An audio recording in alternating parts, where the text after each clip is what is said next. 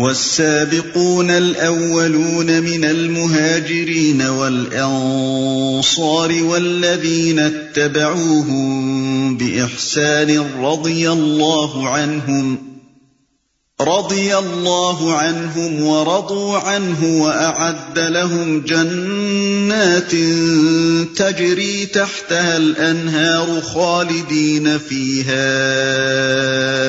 أبداً.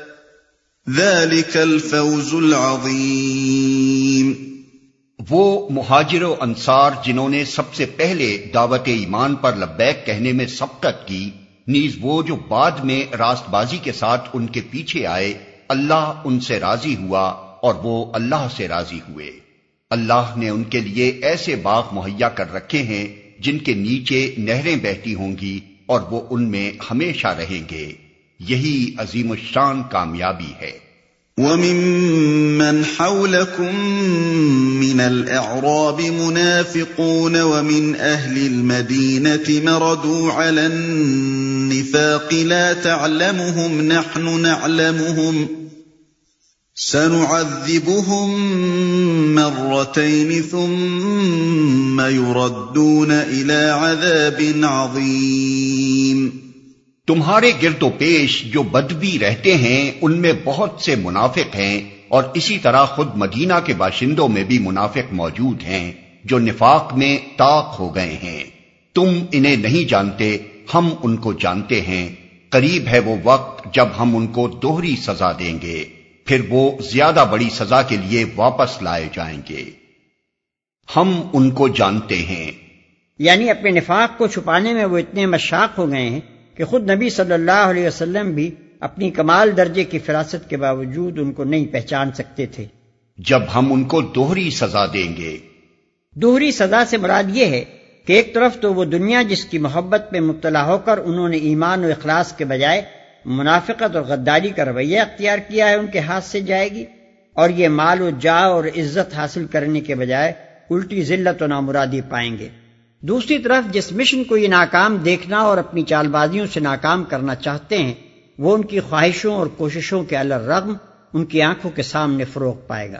وآخرون اعترفوا بذنوبهم خلقوا عملا صالحا وآخر سيئا، عسى الله أن يتوب عليهم. إن الله غفور رحيم. کچھ اور لوگ ہیں جنہوں نے اپنے قصوروں کا اعتراف کر لیا ہے۔ ان کا عمل مخلوط ہے۔ کچھ نیک ہے اور کچھ بد۔ بعید نہیں کہ اللہ ان پر پھر مہربان ہو جائے، کیونکہ وہ درگزر کرنے والا اور رحم فرمانے والا ہے۔ خذ من اموالهم صدقة تطهرهم وتزكيهم بها وصل عليهم وصل عليهم ان صلاتك سكن لهم والله سميع عليم۔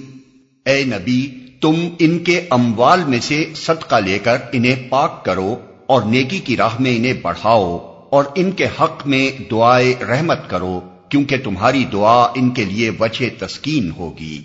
اللہ سب کچھ سنتا اور جانتا ہے۔ الم يعلموا ان الله هو يقبل التوبه عن عباده وياخذ الصدقات وياخذ الصدقات وان الله هو التواب الرحيم کیا ان لوگوں کو معلوم نہیں ہے کہ وہ اللہ ہی ہے جو اپنے بندوں کی توبہ قبول کرتا ہے؟ اور ان کی خیرات کو قبولیت عطا فرماتا ہے اور یہ کہ اللہ بہت معاف کرنے والا اور رحیم ہے۔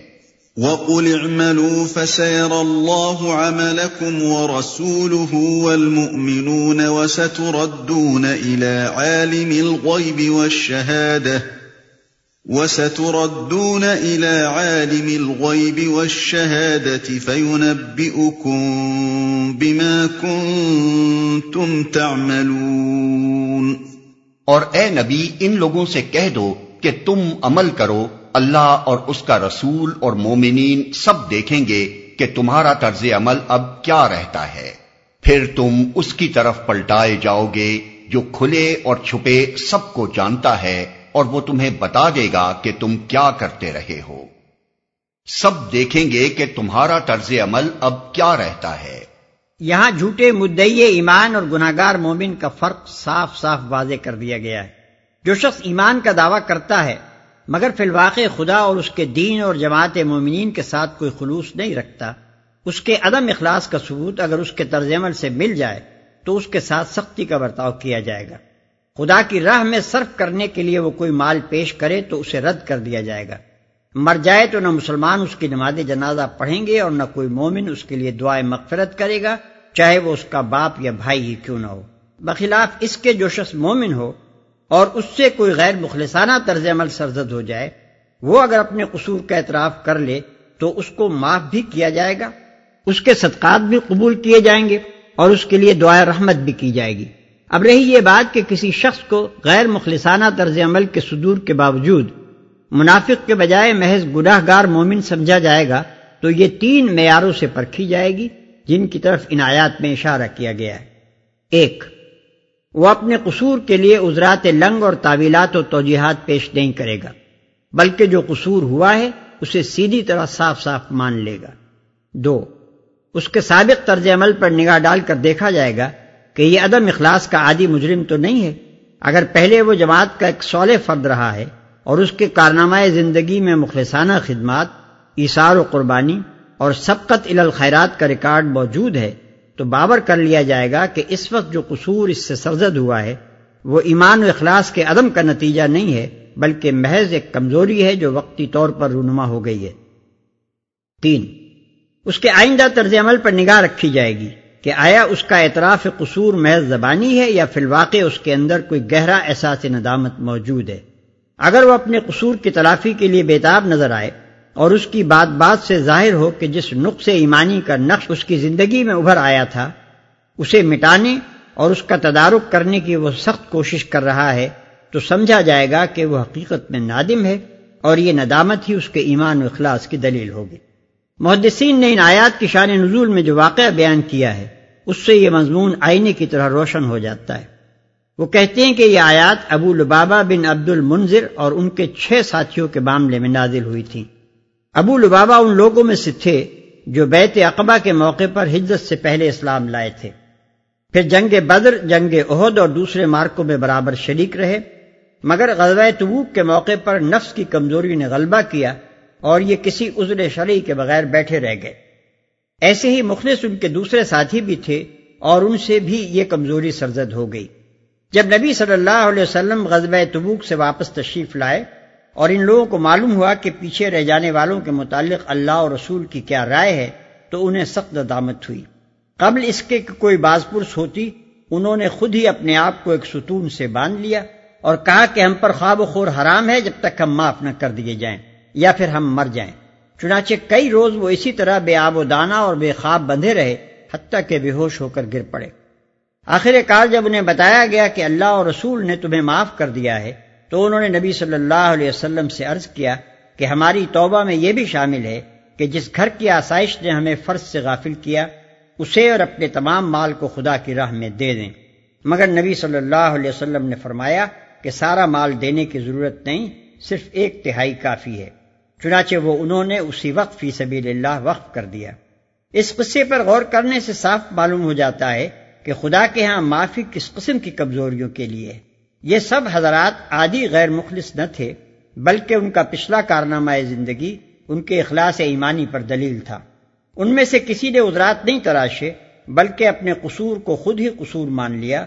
انہوں نے اعتراف قصور کے ساتھ اپنے طرز عمل سے ثابت کر دیا کہ وہ واقعی نہایت نادم اور اپنے اس گناہ کی تلافی کے لیے سخت بے چین ہیں۔ اس سلسلے میں ایک اور مفید نقطے پر بھی نگاہ رہنی چاہیے، جو ان آیات میں ارشاد ہوا ہے۔ وہ یہ کہ گناہوں کی تلافی کے لیے زبان اور قلب کی توبہ کے ساتھ ساتھ عملی توبہ بھی ہونی چاہیے۔ اور عملی توبہ کی ایک شکل یہ ہے کہ آدمی خدا کی راہ میں مال خیرات کرے۔ اس طرح وہ گندگی جو نصب میں پرورش پا رہی تھی اور جس کی بدولت آدمی سے گناہ کا صدور ہوا تھا دور ہو جاتی ہے۔ اور خیر کی طرف پلٹنے کی استعداد بڑھتی ہے۔ گناہ کرنے کے بعد اس کا اعتراف کرنا ایسا ہے جیسے ایک آدمی جو گڑھے میں گر گیا تھا، اپنے گرنے کو خود محسوس کرے، پھر اس کا اپنے گناہ پر شرمسار ہونا یہ مانی رکھتا ہے کہ وہ اس گڑھے کو اپنے لیے نہایت بری جائے قرار سمجھتا ہے اور اپنی اس حالت سے سخت تکلیف میں ہے۔ پھر اس کا صدقہ و خیرات اور دوسری نیکیوں سے اس کی تلافی کی صحیح کرنا، گویا گڑھے سے نکلنے کے لیے ہاتھ پاؤں مارنا ہے۔ اور وہ تمہیں بتا دے گا کہ تم کیا کرتے رہے ہو۔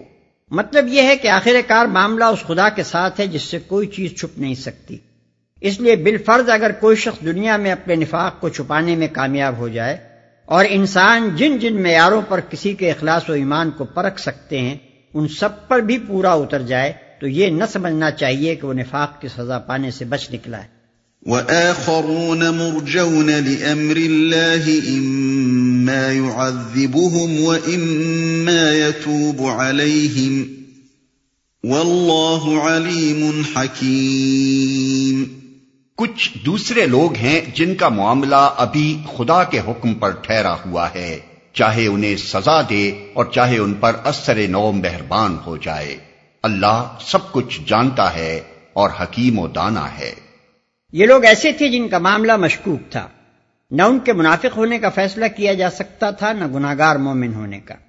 ان دونوں چیزوں کی علامات ابھی پوری طرح نہ ابھری تھیں۔ اس لیے اللہ تعالیٰ نے ان کے معاملے کو ملتوی رکھا۔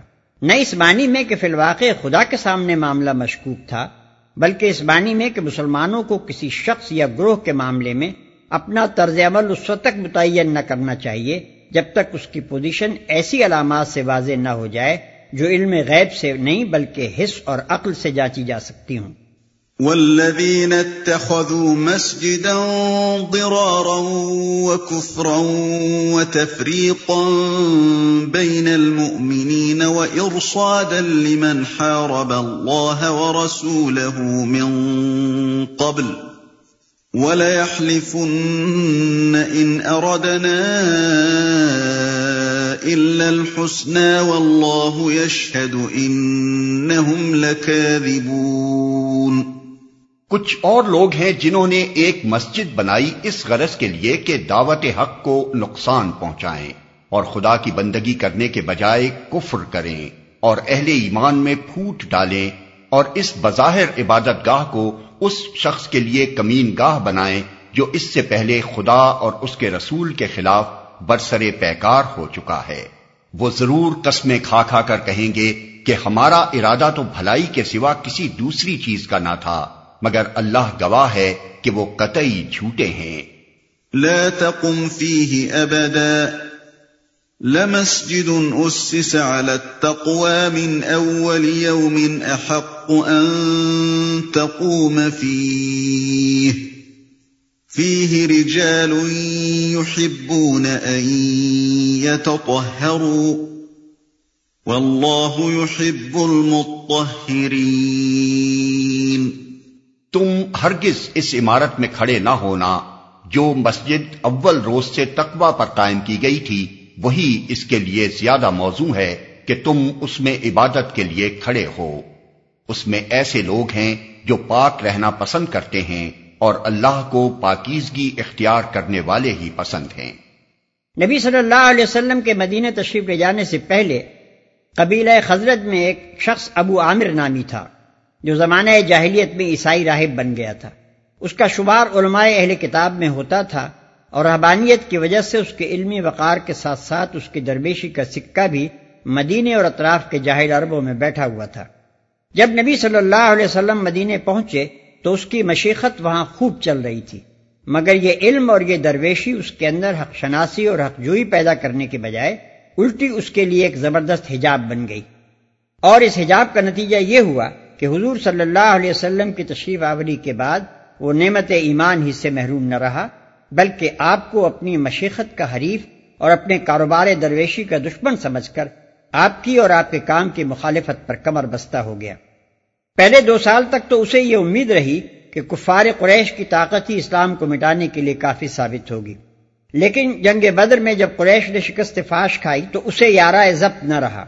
اسی سال وہ مدینے سے نکل کھڑا ہوا اور اس نے قریش اور دوسرے عرب قبائل میں اسلام کے خلاف تبلیغ شروع کر دی۔ جنگ عہد جن لوگوں کی صحیح سے برپا ہوئی ان میں یہ بھی شامل تھا۔ اور کہا جاتا ہے کہ عہد کے میدان جنگ میں اسی نے وہ گڑھے کھدوائے تھے جن میں سے ایک میں نبی صلی اللہ علیہ وسلم گر کر زخمی ہوئے۔ پھر جنگ عذاب میں جو لشکر ہر طرف سے مدینہ پر چڑھ آئے تھے، ان کو چڑھا لانے میں بھی اس کا حصہ نمایاں تھا۔ اس کے بعد جنگ ہنین تک جتنی لڑائیاں مشرقین عرب اور مسلمانوں کے درمیان ہوئیں، ان سب میں یہ عیسائی درویش اسلام کے خلاف شرک کا سرگرم حامی رہا۔ آخر کار اسے اس بات سے مایوسی ہو گئی کہ عرب کی کوئی طاقت اسلام کے سیلاب کو روک سکے گی۔ اس لیے عرب کو چھوڑ کر اس نے روم کا رخ کیا تاکہ قیصر کو اس خطرے سے آگاہ کرے جو عرب سے سر اٹھا رہا تھا۔ یہ وہی موقع تھا جب مدینے میں یہ طلعت پہنچی کہ قیصر عرب پر چڑھائی کی تیاریاں کر رہا ہے اور اسی کی روک تھام کے لیے نبی صلی اللہ علیہ وسلم کو تبوک کی مہم پر جانا پڑا۔ ابو عامر راہب کی ان تمام سرگرمیوں میں مدینے کے منافقین کا ایک گروہ اس کے ساتھ شری کے سازش تھا اور اس آخری تجویز میں بھی یہ لوگ اس کے ہمنوا تھے کہ وہ اپنے مذہبی اثر کو استعمال کر کے اسلام کے خلاف قیصر روم اور شمالی عرب کی عیسائی ریاستوں سے فوجی امداد حاصل کرے۔ جب وہ روم کی طرف روانہ ہونے لگا، تو اس کے اور ان منافقوں کے درمیان یہ قرارداد ہوئی کہ مدینے میں یہ لوگ اپنی ایک الگ مسجد بنا لیں گے تاکہ عام مسلمانوں سے بچ کر منافق مسلمانوں کی علیحدہ جتھا بندی اس طرح کی جا سکے کہ اس پر مذہب کا پردہ پڑا رہے اور آسانی سے اس پر کوئی شبہ نہ کیا جا سکے۔ اور وہاں نہ صرف یہ کہ منافقین منظم ہو سکیں اور آئندہ کارروائیوں کے لیے مشورے کر سکیں، بلکہ ابو عامر کے پاس سے جو ایجنٹ خبریں اور ہدایات لے کر آئیں، وہ بھی غیر مشتبہ فقیروں اور مسافروں کی حیثیت سے اس مسجد میں ٹھہر سکیں۔ یہ تھی وہ ناپاک سازش جس کے تحت وہ مسجد تیار کی گئی تھی، جس کا ان آیات میں ذکر کیا گیا۔ مدینے میں اس وقت دو مسجدیں تھیں۔ ایک مسجد قبا جو شہر کے مضافات میں تھی، دوسری مسجد نبوی جو شہر کے اندر تھی۔ ان دو مسجدوں کی موجودگی میں ایک تیسری مسجد بنانے کی کوئی ضرورت نہ تھی۔ اور وہ زمانہ ایسی احمقانہ مذہبیت کا نہ تھا کہ مسجد کے نام سے ایک عمارت بنا دینا بجائے خود کار ثواب ہو، قطع نظر اس سے کہ اس کی ضرورت ہو یا نہ ہو۔ بلکہ اس کے برعکس ایک نئی مسجد بننے کے معنی یہ تھے کہ مسلمانوں کی جماعت میں خواہ تفریق رونما ہو، جسے ایک سولے اسلامی نظام کسی طرح گوارا نہیں کر سکتا۔ اسی لیے یہ لوگ مجبور ہوئے کہ اپنی علیحدہ مسجد بنانے سے پہلے اس کی ضرورت ثابت کریں۔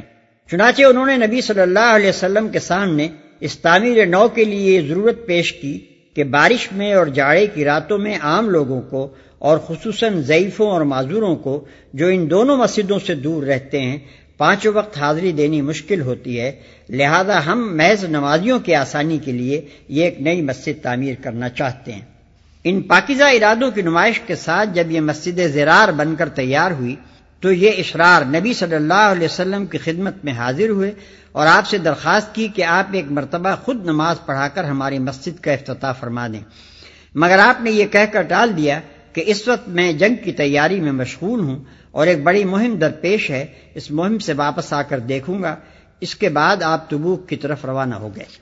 اور آپ کے پیچھے یہ لوگ اس مسجد میں اپنی جتھا بندی اور سازش کرتے رہے، حتیٰ کہ انہوں نے یہاں تک طے کر لیا کہ ادھر رومیوں کے ہاتھوں مسلمانوں کا قلع کما ہو اور ادھر یہ فوراً ہی عبداللہ ابن ابئی کے سر پر تاج شاہی رکھ دیں۔ لیکن تبوک میں جو معاملہ پیش آیا، اس نے ان کی ساری امیدوں پر پانی پھیر دیا۔ واپسی پر جب نبی صلی اللہ علیہ وسلم مدینے کے قریب ضیاوان کے مقام پر پہنچے، تو یہ آیات نازل ہوئیں۔ اور آپ نے اسی وقت چند آدمیوں کو مدینے کی طرف بھیج دیا تاکہ آپ کے شہر میں داخل ہونے سے پہلے پہلے وہ اس مسجد زرار کو مسبار کر دیں۔ افمن اسس بنيانه على تقوى من الله ورضوان خير ام من اسس بنيانه على شفا جرف؟ أَمَّنْ أَسَّسَ بُنْيَانَهُ عَلَى شَفَا جُرُفٍ هَارٍ فَانْهَارَ بِهِ فِي نَارِ جَهَنَّمَ وَاللَّهُ لَا يَهْدِي الْقَوْمَ الظَّالِمِينَ پھر تمہارا کیا خیال ہے کہ بہتر انسان وہ ہے جس نے اپنی عمارت کی بنیاد خدا کے خوف اور اس کی رضا کی طلب پر رکھی ہو، یا وہ جس نے اپنی عمارت ایک وادی کی کھوکھلی بے سبات کگر پر اٹھائی اور وہ اسے لے کر سیدھی جہنم کی آگ میں جا گری۔ ایسے ظالم لوگوں کو اللہ کبھی سیدھی راہ نہیں دکھاتا۔ بے سبات کگر پر اٹھائی۔ متن میں لفظ جرف استعمال ہوا ہے، جس کا اطلاق عربی زبان میں کسی ندی یا دریا کے اس کنارے پر ہوتا ہے، جس کے نیچے کی مٹی کو پانی نے کاٹ کاٹ کر بہا دیا ہو اور اوپر کا حصہ بے سہارا کھڑا ہو۔ جو لوگ اپنے عمل کی بنیاد خدا سے بے خوفی اور اس کی رضا سے بے نیازی پر رکھتے ہیں، ان کی تعمیر حیات کو یہاں اس عمارت سے تشبیح دی گئی ہے، جو ایسے ایک کھوکھلے بے سواد کنارہ دریا پر اٹھائی گئی ہو۔ یہ ایک بے نظیر تشبیح ہے، جس سے زیادہ بہتر طریقے سے اس صورتحال کی نقشہ کشی نہیں کی جا سکتی۔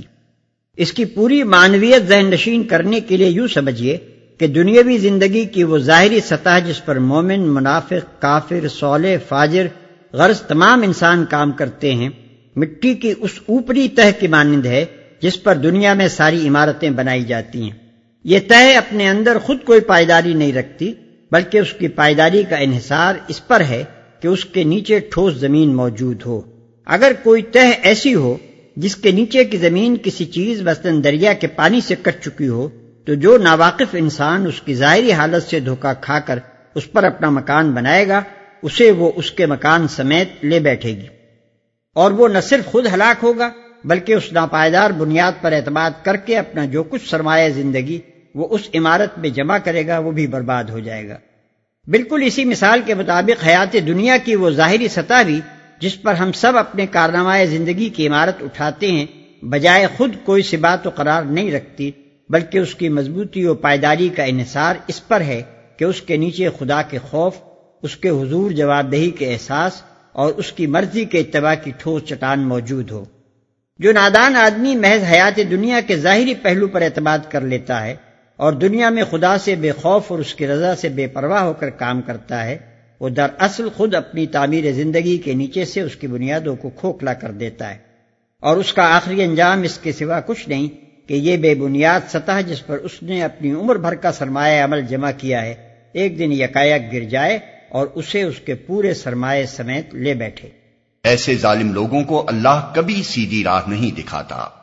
سیدھی راہ یعنی وہ راہ جس سے انسان بامراد ہوتا اور حقیقی کامیابی کی منزل پر پہنچتا ہے۔ لا يزال بنيانهم الذي بنوا ريبة في قلوبهم إلا أن تقطع قلوبهم والله عليم حكيم یہ عمارت جو انہوں نے بنائی ہے، ہمیشہ ان کے دلوں میں بے یقینی کی جڑ بنی رہے گی، جس کے نکلنے کی اب کوئی صورت نہیں، بجز اس کے کہ ان کے دل ہی پارا پارا ہو جائیں۔ اللہ نہایت باخبر اور حکیم و دانا ہے۔ ان کے دل ہی پارا پارا ہو جائیں۔ یعنی ان لوگوں نے منافقانہ مکر و دغا کے اتنے بڑے جرم کا ارتکاب کر کے اپنے دلوں کو ہمیشہ ہمیشہ کے لیے ایمان کی صلاحیت سے محروم کر لیا ہے اور بےمانی کا روگ اس طرح ان کے دلوں کے ریشے ریشے میں پیوست ہو گیا ہے کہ جب تک ان کے دل باقی ہیں، یہ روگ بھی ان میں موجود رہے گا۔ خدا سے کفر کرنے کے لیے جو شخص علانیہ بتخانہ بنائے یا اس کے دین سے لڑنے کے لیے کھلم کھلا مورچے اور دمدمے تیار کرے، اس کی ہدایت تو کسی نہ کسی وقت ممکن ہے۔ کیونکہ اس کے اندر راست بازی اخلاص اور اخلاقی جرت کا وہ جوہر تو بنیادی طور پر محفوظ رہتا ہے، جو حق پرستی کے لیے بھی اسی طرح کام آ سکتا ہے، جس طرح باطل پرستی کے کام آتا ہے۔ لیکن جو بزدل، جھوٹا اور مکار انسان کفر کے لیے مسجد بنائے اور خدا کے دین سے لڑنے کے لیے خدا پرستی کا پرفریب لبادہ اوڑھے، اس کی سیرت کو تو نفاق کی دیمک کھا چکی ہوتی ہے۔ اس میں یہ طاقت ہی کہاں باقی رہ سکتی ہے؟ کہ مخلصانہ ایمان کا بوجھ سہار سکے۔